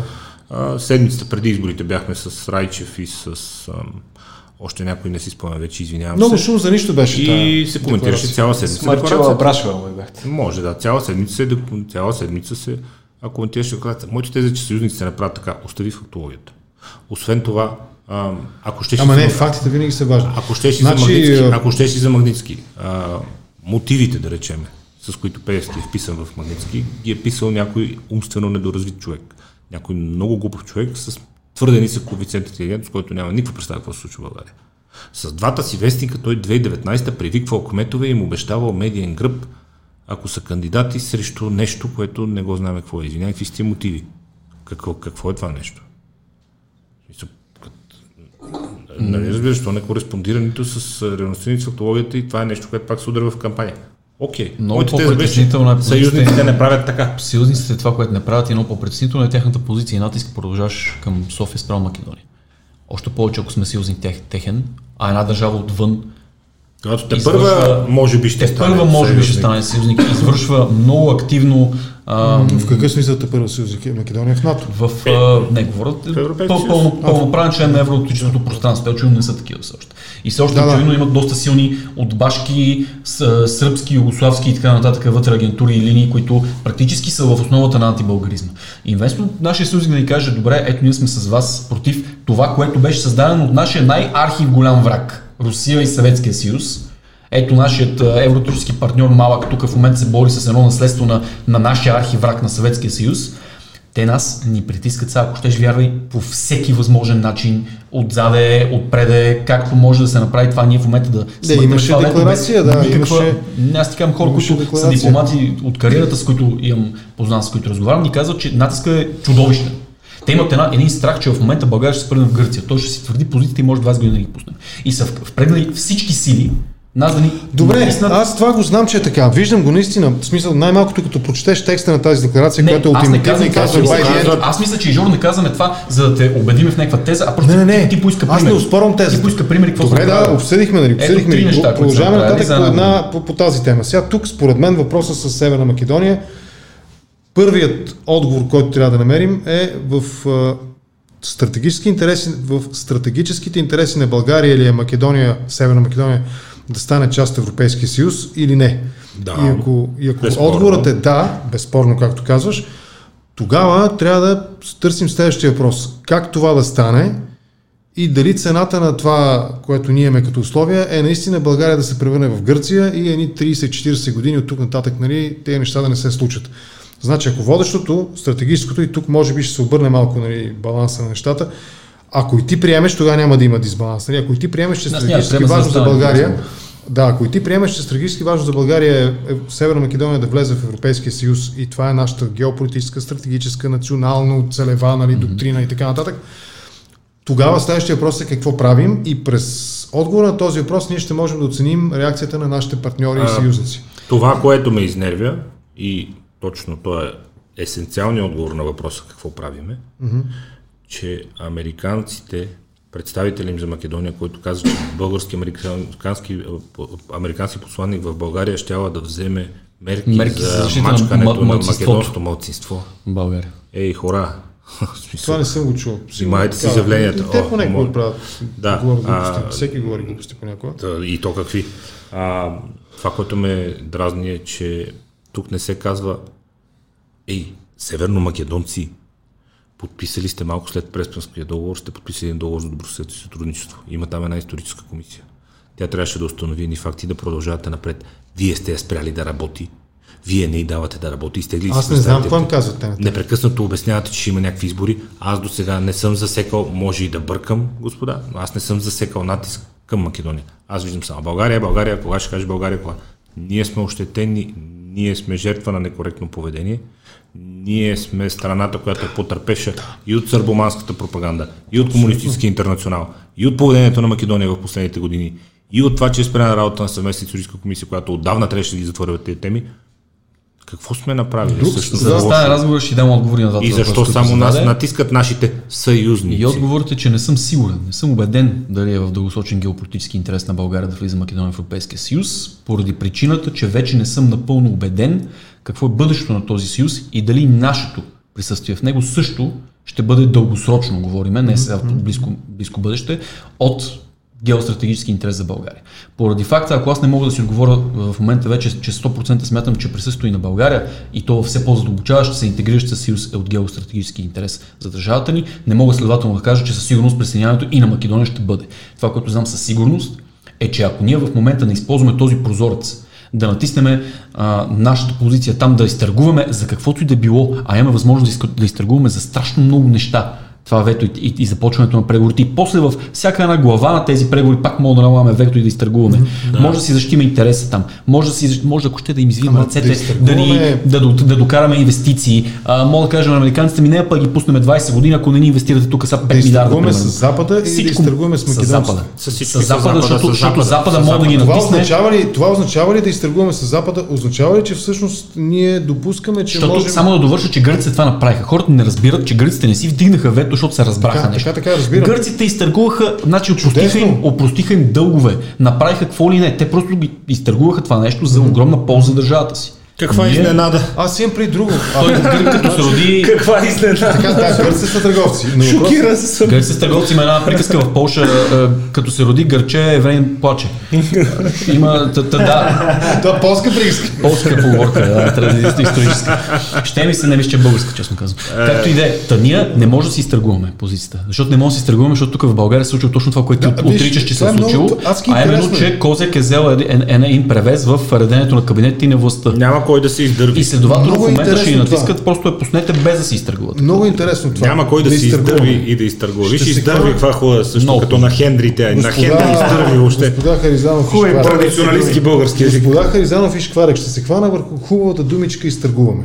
Това означава ли, че както гърците изтъргуваха, че всъщност ние или тази част от българите, които са по-нелиберално, по-консервативно, по-реакционно, по-традиционно, по-исторически коректно или каквото и да било настроени, допускат някъде в себе си, че всъщност могат да направят отстъпка от позицията твърдата, а именно на никаква цена, ако успеем да изтъргуваме добре с Запада, не с македонците, а с Запада да изтъргуваме нашето вето. Аз ти, това ти не ме разбра. Какво, Тя какво запо- прави да изтъргуваме? Започването на работа на историческата комисия с наша добра воля, въпреки всички техни спънки, да се стигне все пак до някакъв консенсус, то пак ще е отстъпване от някакви позиции. Да изтъргуваме, аз имам предвид от друго. какво да отстъпваме. Не просто да изтъргуваме примерно от Запада някакви привилегии, инвестиции и така нататък, а това да ги натиснат, да речем, да се сложи в Конституцията българите като държавотворен народ. Това да се премахне македонски язик от предварителните преговори за присъединяване към Европейския съюз, както в Черна гора се махна черногорския и се замени с клаузата на официалният език в Република Черна гора, без да се говори за черногорски език по този начин. Това, го, това също беше изтъргувано. Можехме ние да направим същото. Буквално има прецедент да няма в договорите македонски език, а да има това да е заменено просто Езика, навсякъде. Езика официален език. Това означава, И че ние е. трябва да изтъргуваме Е, такива, с, тоест, не, с аз, аз македонците, ти а казвам- не с Запада. Не, напротив, Запада е този, който ще определи какво Запада кара власт. Запада ще ги натисне да го, да Това го е приемат това нещо. следващия ни въпрос. Защо, който трябва да обсъдим според мен, защо българските политици се провалят и в какво се провалят, тъй, щото а, с цел да, в така преследване на целта да обяснат българската позиция. Струва ми се, че македонците ни бягат. Македонците са обяснили тяхната позиция достатъчно добре, права, права или не, вярна или грешна отделен въпрос. Те са обяснили своята позиция до степен приемам, че наистина върху България се оказва натиск и това е видимо от позицията на водещите европейски е, страни, нали, включително и страни от Европейския съюз. Штатите също. Но ние защо? Нашата дипломация защо се провали в това да обясни българската позиция? Аз не мисля, че е много сложно. Обща история до 44-та, после Ама не, колко от коминтерна знаят, държава, която вече, окей, вече Колко си е... европейци знаят нали, държава. тази, тази А, позиция? той за друго питане, въпрос според около мен е- спортните Ние нямаме подкрепа, това е моят въпрос. Ние Не, нямаме да. подкрепа от Запада. ние да им обясниме някакви такива неща, Нещо история, история обща. Съгласен съм, че не им казахме много за какво се бориме всъщност. Ама то трябва ли? В смисъл, гърците обясниха ли някаква дългосрочно? Идеята е, основният проблем е... Ако проблем е- Ако да, чак в точно. Польша плащат да- еврейски деца, нали? трябва- сигурен, че са обяснили, нали? Какво Те трябва, то в Польша няма еврейски деца отдавна. Какво трябва да обясняваш ти на Запада за българската история, за Македония, нам си какво си? Напротив, гърците просто се обединиха консенсусно и двете основни политически крила там, за нещо, което искат. Те за да махнат това вето. Не обясняваха, ама ние сме прави, защото история, защото Македония етимологично идва там от Мак, не знам си какво си е и, и това е наш регион. Те се обединиха политически вътре в държавата зад нещо. И когато като се обединиха, се втвърди този консенсус и докато не им го дадаха, докато им отпуснаха всичко това, което искаха, 20 години не ги, не ги пускаха, без да обясняват. Защото аз трябва да обяснявам на западняците за нашата история, за Гоце Делчев, нам си какво. Няма нужда Ние те трябва да, да имаме политически консенсус, какво искаме от Македония. Да. И проблемът е, че го нямаме. Да. А го нямаме, защото по принцип има един човек в една държава, който би трябвало да прави тези неща. И това е държавния глава, президент. В една държава като нашата, той трябва да свика всички политически сили, всички лидери и да им каже, имаме тук проблем с Македония. Консултациите. Консултация правиме, искам да намериме а, около целият политически спектър съгласие какво искаме от Македония. Както президент Скопие. много обича, много смешно винаги го каза по Конститивният. Константин. Конститивният съвет. Конститивният. Нито веднъж не е казал консултативния. Ама няма значение дори какъв е формата. Конститивният съвет. Просто да, направи формат за Македония, да извика всички политически лидери. Понеже минахме леко към Гърция, тук мисля, че спор нямаме, че трябва да се постигне Освен да изясним дали е възможно да има позиция обща между една силно проевропейска позиция и една европе, евроскептична позиция. Ако За Македония? едната позиция казва да, ако едната позиция казва безусловно в, в интерес стратегически на България е Македония да бъде член на, на ЕС, а ако другата страна казва ми аз не знам дали изобщо България трябва да остане в ЕС има и дали ЕС ще продължи да съществува. Не, не, Това не е извинявай, това, с което ти казах, не е. беше просто, а, по-скоро то не беше моя позиция, официална политическа, камо на някаква политическа формация. Това беше моите, Да, да, моите ама- лични мисли в момента. не, тя иллюстрира. А, Ето, не, не, казва, това да, не е- Не, това не е- иллюстрира, защото дори хората като мене, с моето мислене, казват, не, ние трябва да намерим и да изтъргуваме българския интерес там. Момент. Това В не е евроскептична позиция. Евроскептична позиция би било да се каже Македония не трябва да влиза в Европейски съюз, т.е. да си остане под сръбско влияние, България т.е. да продължи да бъде част е от сръб... Не, не, не, остави България. Сега говорим само за Македония. Позицията към Македония е проевропейска или е скептична. Проевропейската позиция Окей. за Македония, Македония да влезе в Европейски съюз. Евроскептичната Македония да не влезе в Европейски съюз, с ясното съзнание, че тя остава по сръбско влияние, остава разширена част от руския анклав на Балканите и а, шансовете за а, нов цивилизационен избор, падане на граници и, и така нататък приключват. Така че евроскептичната позиция би била само тази. Но, понеже се насочихме към, Към Гърция, Гърция. и продължаваме разговор за Европа в цялост, Европа и Близкия изток. По време на кризата в Близкия изток, на конфликта там и този в Сирия и в съседни държави, ам, едно нещо направи изключително неприятно и негативно впечатление. Най-големият потърпевш от този конфликт го нямаше в политически разговор. А, срещнаха се за Сирия Путин и Тръмп, Путин и Обама, а, Обама и този, Хилари Клинтън и еди кой си. А, после пък другия се срещна с третия, нали, видяха се. А, с хора от емирствата, с краля на Йордания, нали, Израел участваха в среща между Русия и САЩ, нали, да решат.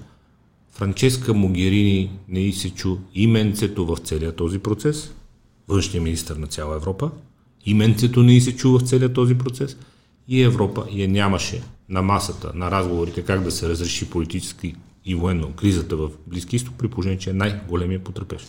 Нас не нямаше в този разговор. Европа и Близкият изток.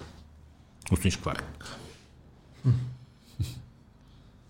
Ако или много че се повтаряме, защото аз пак трябва да, да кажа нещо, което е очевидно и затова не желая да го казвам нали, отново, че Европа няма, няма как да има, докато тя продължава да бъде разчленена и в геополитическата сфера на друга, на друга световна империя. Европа не може да бъде самостоятелен център на сила и самостоятелно да определя политика в Близки изток или някъде другаде, докато Европа не е по никакъв начин а, обединена сила, която има някакъв общ интерес за, и визия за бъдещето. А тя няма как да бъде такава. Okay. Фундаментално. Защо? Военно, ако въпросът е във военно присъствие... Не, нас ни нямаше изобщо на, в темата. И политически разговори, срещи на върха, среща за Сирия, среща за Египет, среща за Среща, среща. Няма Могерини, няма никой. Ма, в смисъл, ние какво, какво питаме в момента? Защо Европа не е силна на геополитическа сцена, така ли? Да. Еми, защото, защото, защото няма Европа. Защото няма Европа. Пример. Защото няма какво Европа. Има Америка, това е държава. Има Русия, това е държава. Европа държава ли? И сега, тъй като редовно господин Част Генов от... в неговия влог прави много разговори, свързани с хибридни войни, военни заплахи и така нататък, следващата непопулярна теза. Президентът Тръп дойде и каза, ние много пари даваме за това НАТО, другите не дават пари, вижте там и другите си дават парите. Столтенберг, между другото, му благодари, защото каза, че това е президента, който е направил най-много за НАТО в американски президент, най-много за НАТО в финансово отношение, тъй като хората, другите държави наистина си увеличиха вноските и бюджета на НАТО нарасна с едната година беше 140, другото мисля, че до 400 милиона долара. До тук добре. Въпросът е следния. Ясно е, че САЩ са водещия съюзник в този политически съюз НАТО. Ясно е, че те осигуряват 70% от бюджета, в резултат на което им се полага, ако щеш, извинявам се за думата, която използвам, 70% от щата, 70% от ръководните кадри, изобщо, който плаща, той поръчва.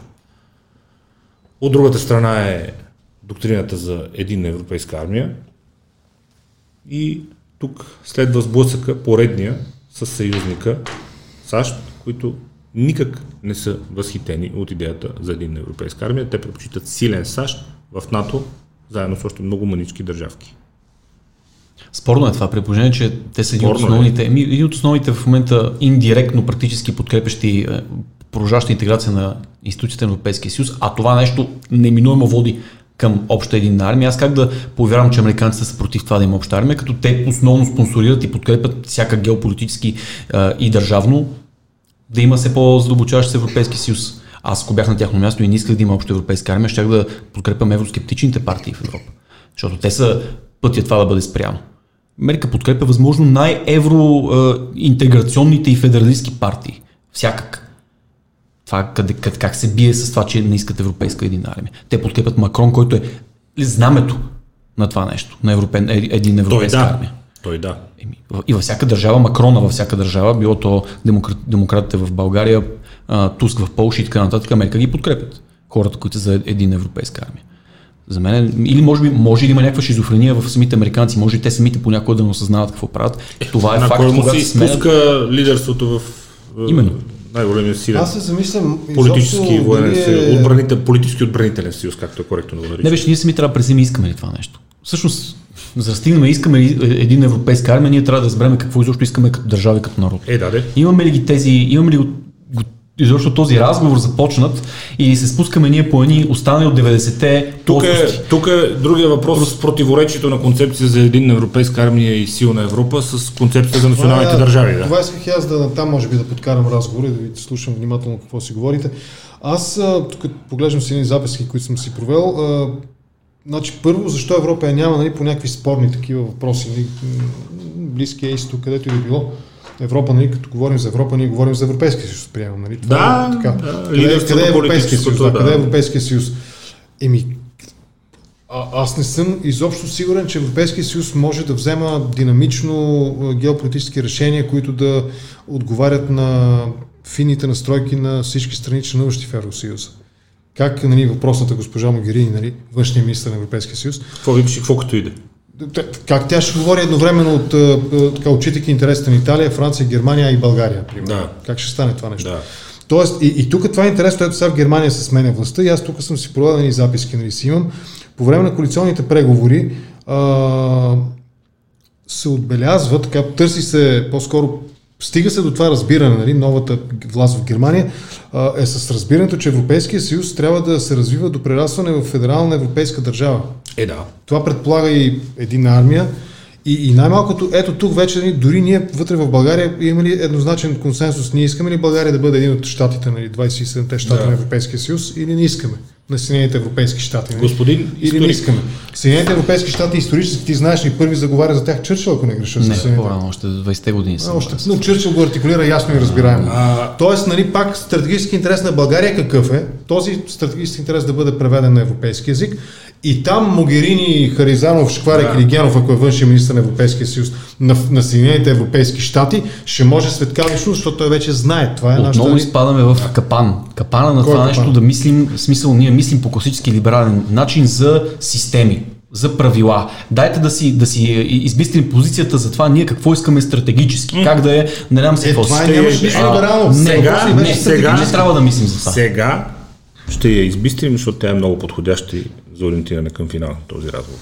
Европейския федерален проект е ли то той, проектът, ам, стъпка напред към изграждането на силна единна цивилизационна, економическа, културна общност, в която външния министр, не дай Боже пак да е Могерини, може да говори от името на всички и тази силна общност, този безспорно економически мастодонт а, и тази голяма и изключително важна цивилизация и успешна, да може по-сериозно да защитава интересите си в цялост. Е ли стъпка напред и решение на проблемите, за които до сега говорихме и на заплахите, които до сега говорихме? Европейския федерален проект, господин Шкварек. Обективно погледнато е очевидно, че когато се укрупнява едни териториални територии, народи, економики и така нататък през историята. Това е било армия това естествено обективно, очевидно погледнато е стъпка към, към засилване и към създаване на някаква окрупнена сила, която може да се координира, да има своята позиция на глобалната да. сцена и така нататък. Снопа съчки. Да, да, това е снопа съчки. Това е очевидно, нали, отговорът е в това лесния отговор. Трудният отговор, който трябва да започнем евентуално да, да водим като някакъв разговор е ние какво сме като цивилизация и ние всъщност какво искаме да укрупняваме и да защитаваме. Ако ние а, създадем един федерален проект, който използва своята федерална власт и своята федерална сила, за да доизкорени всичко, което е направил европейския континент, този, който е, силен какъвто той е, това, което го прави да е европейски. Ако просто допълнително го дозаличи, оглобали, превърне в един просто проект, който защитава какво това да имаме да имаме токи, да имаме храна и да имаме коли и така нататък, да, да взимаме колата, да ходим да си оставяме детето на трансджендър клиника и така нататък. Това искам ли го? Аз желая ли да се окрупним и да станем толкова силни, за да направим това нещо? Европейският континент и европейският а, проект а, бяха нещо, което беше в синхрон. Европейският проект се роди, аз по много време на Спинели първата реч, защото може би ще работя за Европейски парламент, знам точно как са а, замислили този проект като нещо, което да, да, да защити а, онова, което направи Европа силна. Те избраха флаг на континента, който буквално е, а, малко хора това го съзнават, 12-те звезди са а, и синьото отзаде а, са, са Дева Мария, са средновековната картина, средновековното, пардон, а, икона на Дева Мария и на, и на звездите около нейната глава. Този континент беше християнски и този континент създаде един християнски проект. В някакъв момент това нещо беше подменено. И в момента аз искам ли да дам повече сила на хора, които казват, идват и казват, а, фундаменталният проблем на България не е циганизацията, фундаменталният проблем на България не е застаряването на населението, фундаменталният проблем на България е, че а, някакви човека са щупили пет етажерки в Rainbow Hub този момент... И всички западни посланици отиват там. Този момент продължава много време, защото още в Лисабонския договор, то го има подробно описан целият проект, целият процес и в биографията на Пьотеринг и в тази на, на Вилфред Мартенс, той каза някои думи по темата, но реално в проекта за Лисабонския договор, където е трябвало в преамбюла, забележи, не в самата Европейска конституция, в преамбюла, да бъде записано, че тя почива върху идейско-християнското наследство. Зелените и комунисти се каза и не. И са го махнали този текст. Не е Той аз би го махнал, защото е върху християнското. Това е измишлотен си отдел. Християнското, но как Добре, да, да. А, само да довърша. За пореден път не ме изненадваш. Да. Историк съм и ти си ме поканил за да говоря исторически истини, а не да си говорим какво е най-политически Ще довърша само с това, което започнах преди а, нашата почивка. А, мисли много, много структурно, систематично, технологично. Сега искаме ли да укрупниме кое е по-добре, федерализъм ли, национални държави и така нататък. Трябва да се мисли от малкото, не от голямото. Какво е малкото? Как, каква е нашата визия за България? Какво, какво целиме? Какво гоним? Конкретно. Гониме след 150 години какво? В България да няма война, България да няма да не се умира от глад, България да има българи, да не сме всички а, мълцинство, България да има едно нормално здраво общество, което е християнско, което не си променя пола на децата. Горе-долу целиме тези неща. Да сме си като сега. Ами да сме си като сега. В интерес на истината, да, да, да, да, да запазиме да. нещо, което горе-долу в момента го имаме. Да. А, и следователно, тръгвайки от малкото, трябва да видим кое голямо на нас ще ни помогне това да се случи така. Аз в момента сигурен съм и ще дам думата тук на Генов. Сигурен съм, че, че ако се съгласиме, че целиме това след 150 години, укрупняване на Европейски съюз, създаване на Европейска федерализация. Би било крачка това, в тази посока. Това би помогнало на това да се случи. Или би навредило на това. О, те, звучи логично, как да му противореча, но... А... Той е дам въпрос на теб, не ти да, да, да, аз ти въпрос, отговарям, да, отговарям, звучи логично и нали, трудно мога да противореча на логично построена теза. Но за мен е интересно и друго. Вижте как, без да го наричаме, обсъждайки тази тема, ние отново се връщаме към оценката на отделните компоненти на нашия разговор по добрата стара политическа ос ляво-дясно. Ако приемем, връщайки се в самото начало на разговора ни, ако приемем, че в момента доминира един ляв политически наратив, дали ще го наречем ляво-либерален, дали ще го наречем радикално ляв, дали ще го наречем културно-комунистически, културно-марксически, нали, няма никакво значение. Сета, аз бих писал ръцете всеки на левичарски. Да, То точно. Е Общото е лявото. Общото е лявото между всички да. тези, а и не само термини, да не ги избравям още ни производни термини. Това означава, че нашият отговор за бъдещето на Европа, дали федерални, дали, дали Съединени Европейски щати, дали е, Европа на нациите, дали Европа на, нали, както и да го определим, нали, ние първо трябва да... Отговора на този въпрос минава през оценката на тези а, препятствия, които трябва да бъдат преодолени, по чисто, пак ще го кажа по старомодната, добрата стара а, политическа схема, мерна единица, мерна система, ляво-дясно. Това е. И всъщност ние, доколкото аз мога да, така, да, да разсъждавам върху това, което чувам и от трима ни да говорим, ние наистина търсим отговора на въпроса за Европа през изчистване на позициите, политическите позиции ляво и дясно. Кое е ляво, кое е дясно. И тогава можем да преценим дали твърде много вдясно започваме да говорим срещу Европа, срещу проекта Европейски съюз, или трябва да сме малко по-към центъра, т.е. малко по-към класическо дясно. Това са неща, които ще спорим нали, в рамките на нашето политическо семейство и общност, нали, дясното, да речем.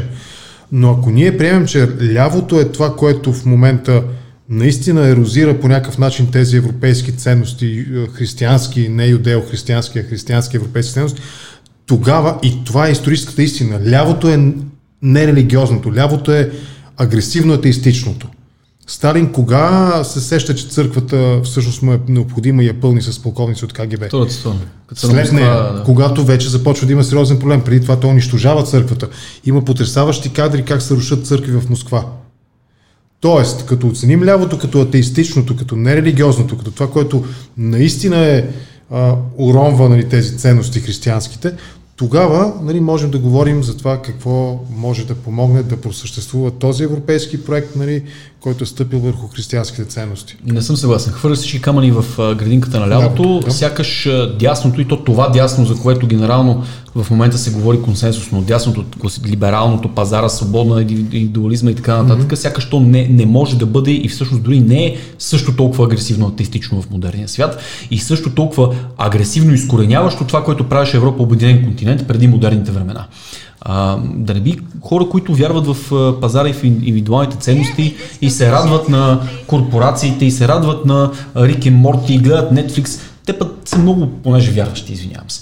А, след, сред десните хора, особено колкото по-върват към либертарианци, толкова по-лесно и естествено е да бъдат агресивни атеисти. По същия начин, по който и левите. Просто по други причини, по нихилистични причини. Тебе не ти трябва в един богат, а, автоматизиран, а, модерен свят на Netflix вяра и религия. Нали? Това го смятат за нещо глупаво. Не ти трябва и а, пролетарска революция, затова не си ляв а си десен. Но... В а, мултикултурното глобално село, в което скоростта на комуникациите, на живота, на пътуванията, на движението на хора се увеличава експоненциално всеки изминал ден, нараства експоненциално всеки изминал ден, има ли смисъл да се говори за оцеляване на цивилизации в този точно това трябва да казвам. Точно това трябва да казвам, че практически нашия голям проблем и тук вече Китайски тотално ще влезна в... американски бази. Тотално ще влезна в най-популистката, както би определил Генов позиция, но всъщност глобализма като, като тенденция и като идеология е основният проблем. Всъщност глобализма заличава генерално съществуването на отделни народи, Победим на отделни нации. Той заличи присъствието на Европа. И за това трябва да дам пример, трябва да дам пример на, на Генов. Генов mm-hmm. а, най-брутални и, и изкореняващи църквите религиите бяха в Съветския съюз и в Източна Европа. Да. А, но след 45 години а, на студена война, по-нисък процент вярващи има в Западна Европа. И също се оказа, че там, където не е стъпвала червената армия, в Англия в момента има 2% хора ходещи в църква, а не има една църква заривена от комунисти. Може би има нещо друго, което ни заличава и ни изкоренява. Аз съм виждал в Штатите, много ми е, винаги ми е било адски приятно да го виждам това нещо в неделя какво се случва в неделя, как тръгват. Нали, понеже съм живял в Вашингтон, а Вашингтон мисля, че 60% чернокожо нали, населението. Не съм сигурен процент, но доминираща да. част. И ги виждаш нали, тези хора облечени по един специфичен за тях, нали, за тяхната културна същност начин. Дамите са ни шапки, са ни рокли, тук са вуали, с не знам какво. Сега нали, говорим за 2005, 6, 10 година нещо труда. А, тоест, ето ти е едно общество, нали, в което религията в никакъв случай не, е, не отсъства. Не, ето ти е една част от едно общество, защото Америка е много поляризирана. Е, да. В Америка имаш гигантски и бери, а, територии, в които са тотално атеистични. Да ходят. И са не, не, имам пред не е расово, имам пред, да. че ще видиш единични да ходят, да, но да, имаш не, е показателно. Да, в Сан Франциско да речем, да, но, самия въпрос. Той се даде интересен въпрос за глобализма. Всъщност има ли смисъл да, това да кажа. Не е ли времето да политическите доктрини политическите, как да кажа, играчи, политиците, лидерите, политическите лидери е точно думичка, да помислят дали не трябва по някакъв начин да пренапишат, без да ги компрометират, нали, без да правят компромис, но да пренапишат своята политическа доктрина, защото ние се съпротивляваме срещу глобалния свят политически. Защото, примерно, сме антиглобалисти, да речем. Ние сме нали, за суверенните демокрации.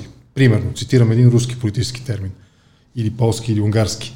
Ние сме за и либералните демокрации. Окей, okay, хубаво. Но живеем в свят, в който технологиите се развиват. Те се развиват независимо от политиката. Нали, телефоните ще стават все по-бързи, все по-мощни, с все по-професионални камери. Нали, в момента рекламата на iPhone е Холивуд в джоба ти. Нали. Това е рекламата на последния модел. Нали, реферират към камерата. Тоест, Доколко политическите доктрини ще могат да бъдат адекватни на това, че света се променя динамично, че технологиите светкавично се развиват, нали, колите все по-бързи стават, все по-малко ток харчат, нали, всичко. Светът е глобален, той е глобален. Ако преди е било необходимо да се премества от точка А до точка Б да пътувам 3 дена с автобус, 5 дена с не знам какво, нали, и там не аз съм, което, поради което не си се София до, до, до, до, по три дена съм. Така, не, да, просто умишлено се опитвам нали, да, да, да напиша, да нарисувам една картина, се опитвам с думи. И сега, антиглобалната политическа риторика, как ще стигне до хората, дори ако щеш до младите хора, тези, които са 30 годишни, 20 годишни, 30 как ще стигне от тях при условие, че той има гадже на съседния континент, качество на самолета и отива през уикенда да, я види приятел. Аз това направих с една... американски телефон, произведен в Китай, с... Направих една огромна... Тоест, политическата индоктринация трябва да малко да... Доктрини, политически доктрини трябва малко да помислят върху това как да се адаптират. Аз левите, като един политически индоктринатор съм го измислил и съм мислил. Кажи, кажи. Вече го казах даже в БНТ преди време. А, има фундаментална разлика между глобализъм, mm-hmm. глобализация Ти това, което описа с думи тази картинка е глобализация. глобализацията. Глобализацията е естествен проблем, процес, който се е случвал винаги.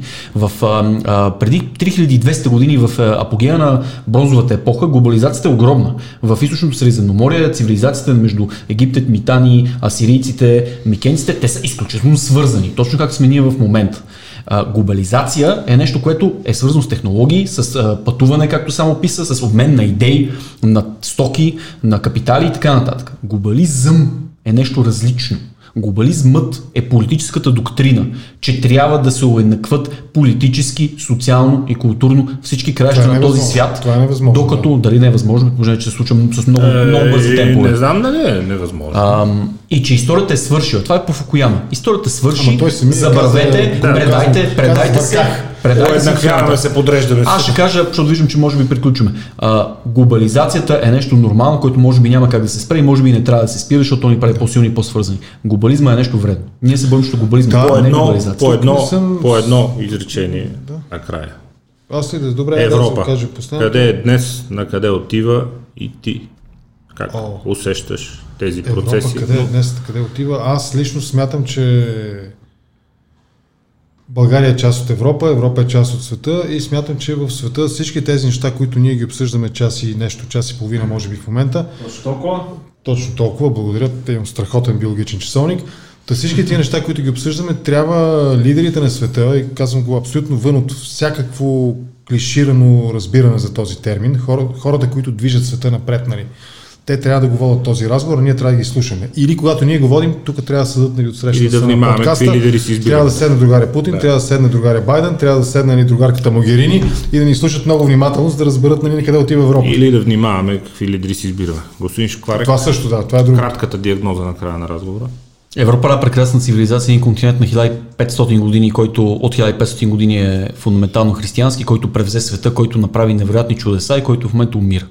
Дали това е цикъл, който е естествен, както всяка цивилизация или империя а, и ще приключи със смъртта на Европа и с практически нейната замяна от хора от глобалният юг и няма да има никакво значение какво си говорим тук, защото просто нас няма да ни има и нашите деца ще са мълцинство. А, или ще има някаква огромна, а, огромна промяна и това ще нещо ще катализира огромна промяна отвътре, която може да дойде, зависи от нашето и от следващото поколение.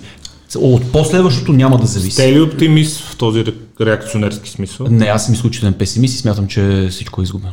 Нека, Жоро, нека, Жоро, позволи ми. Чудесен Позволи ми, нека го кажем така. Европа не умира. Европа много драстично е паднала сатурацията и се задъхва в момента. Ми да сложим на респиратор, което, което значи ние реакционерите да управляваме. Да. Реакционерите и консерваторите в Европа сме респиратора, на който се съгласяваме го- с другаря да финал. сложим Европа. Разбрахме. Благодаря ви много за времето, за знанията, за ентусиазма. Следващата тема от сега, знам каква ще е, но нека дадем време на а, зрителите на, и слушателите на легенди да а, се запознават и с другите си свои любими теми. Те първо ще си приказваме пак, ясна е и следващата тема, ще ви кажа след като затворим епизода. И така, нека още веднъж припомним грандиозния финал на господин Шкварек. Всичко приключи. Всичко приключи, няма смисъл. Успехи до нови срещи! Благодаря.